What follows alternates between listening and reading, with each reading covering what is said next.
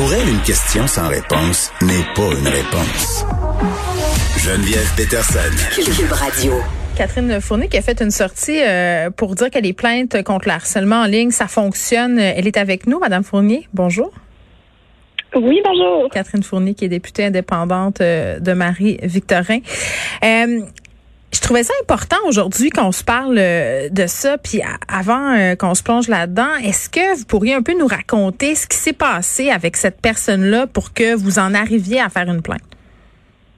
Oui, tout à fait. Si on revient un peu dans le temps, avant la pandémie, donc c'était euh, à l'été 2019, l'individu en question a commencé à me contacter de façon très, très fréquente sur les réseaux sociaux. Bon, tenait au début des propos plus ou moins décousus, donc j'ai rapidement cessé de, de, lui répondre parce que ses propos devenaient de plus en plus insultants, voire menaçants.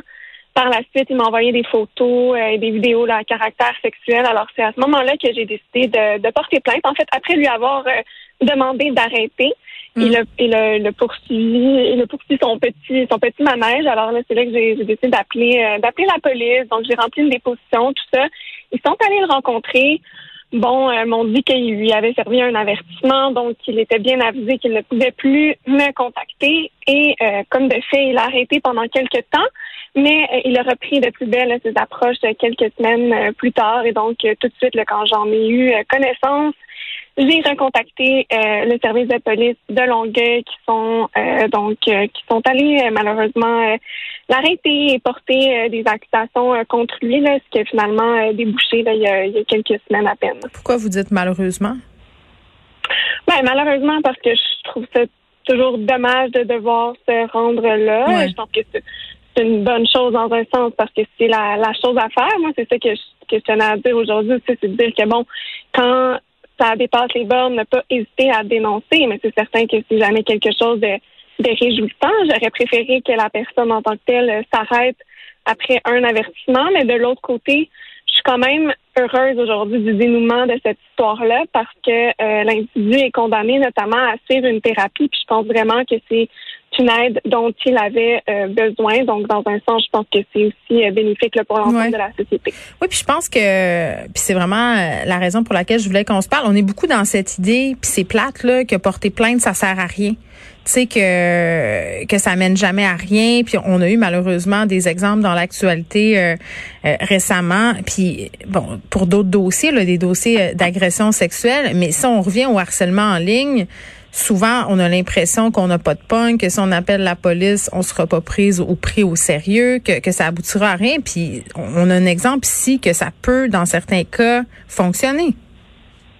Oui, tout à fait. C'est justement pour ça que j'ai tenu à prendre la parole euh, par rapport à cette histoire-là, parce que moi, je m'en suis jamais cachée. Hein. Quand ça dépasse les bornes, puis évidemment que, que j'en ai connaissance, quand c'est euh, euh, des propos là, carrément menaçants qui mm. peuvent correspondre à du harcèlement criminel, je le dis, puis je conseille à tous ceux et celles qui nous écoutent de faire de même. Il faut dénoncer à la police. Oui, parfois, ça va seulement être un avertissement pour commencer. Puis, bien sincèrement, je, trouve ça correct. Si la personne arrête après un avertissement. Ben, tu sais, quand la police, la police, quand elle arrive chez vous, là, euh, ça peut suffire à passer un message. Là. C'est, assez peur. Ça exactement, exactement. Moi, habituellement, les cas que, que j'ai où j'ai dû apporter plainte, ça s'est terminé là. Ça s'est terminé avec un avertissement. Mais dans ce cas-ci, ça a été répété. Donc, quand j'ai recontacté les services policiers, ils, ont euh, ils ont accepté de, porter des, des accusations. c'est même eux en fait qui ont eu qui ont eu l'initiative de le faire. J'ai pas eu à eu j'ai pas eu à être plus impliquée que ça dans le dossier. J'ai fait ma déposition au départ. Par la suite, je leur ai indiqué qu'ils n'avaient pas respecté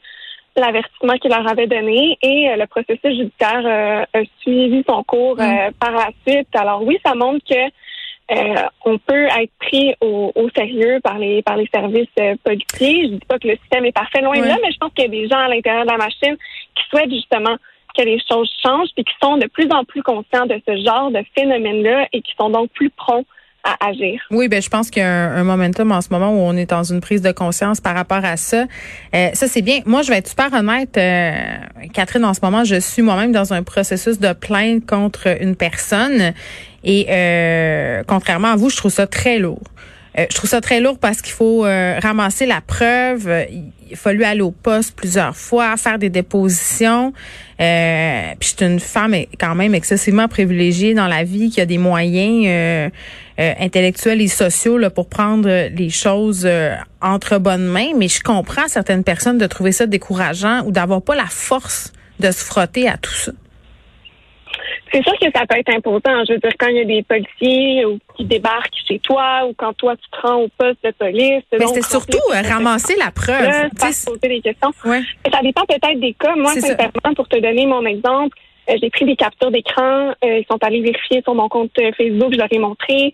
j'ai écrit ça dans une déposition. Donc, c'était pas très compliqué dans le sens où euh, c'était très, très clair, là, les, les preuves, c'était très noir sur blanc. Des fois, il y a peut-être des cas qui sont plus sur la ligne euh, ou peut-être qu'il y a plusieurs communications sur plusieurs plateformes. moi, c'était très, très principalement euh, sur deux, donc mon compte Facebook personnel mon compte Facebook public. Donc, c'était sur ces deux pages-là. Puis, je veux dire, il y avait des vidéos, tout ça. Donc, c'était peut-être très explicite et c'est peut-être la raison pour laquelle ça a été ça a été plus rapide. Je veux dire, c'est pas ma, ma première ma première plainte, tout ça. Donc, je sais que parfois, ça peut être plus compliqué, mais dans ce cas-là, vraiment, ça a bien été. Puis, je pense qu'il faut, il faut le souligner quand ça va mal, mais il faut le souligner aussi quand ça va bien. Puis je pense qu'il faut dire aussi, euh, il faut enjoindre les gens à le faire, tu sais, à porter plainte, parce qu'à un moment donné, il faut tracer une limite socialement. Il faut dire qu'il y a des choses qui sont inacceptables. Il faut que les gens, euh, non, non pas soient sanctionnés, mais euh, comment je pourrais bien dire ça? Il faut que les gens des conséquences.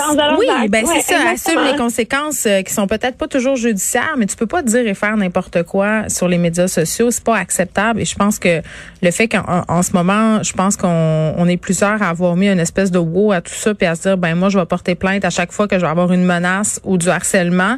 Euh, à force si tout le monde fait ça à un moment donné, ça va peut-être régler le problème, je sais pas. mais bon, oui, euh, il faut jamais il faut jamais banaliser ce type de comportement là, c'est ça le danger. Au contraire. Oui, c'est de dire accepter moi, je suis plus capable. Je suis plus capable d'entendre ça. Accepte, barlet, bloc-les, Euh, oui, là, pour euh, les gnagnans, mais pour ceux qui font des menaces puis du harcèlement, non. Moi, j'ai fini de les barrer. Oui, exact, des exact. Il y a vraiment une différence. Là. Il y a une différence entre te faire euh, d'envoyer plusieurs commentaires un peu fatigants versus là, du, ce qui, est du qui correspond à la définition d'harcèlement criminel puis de, de, de, propos menaçants. Il faut savoir tracer la ligne.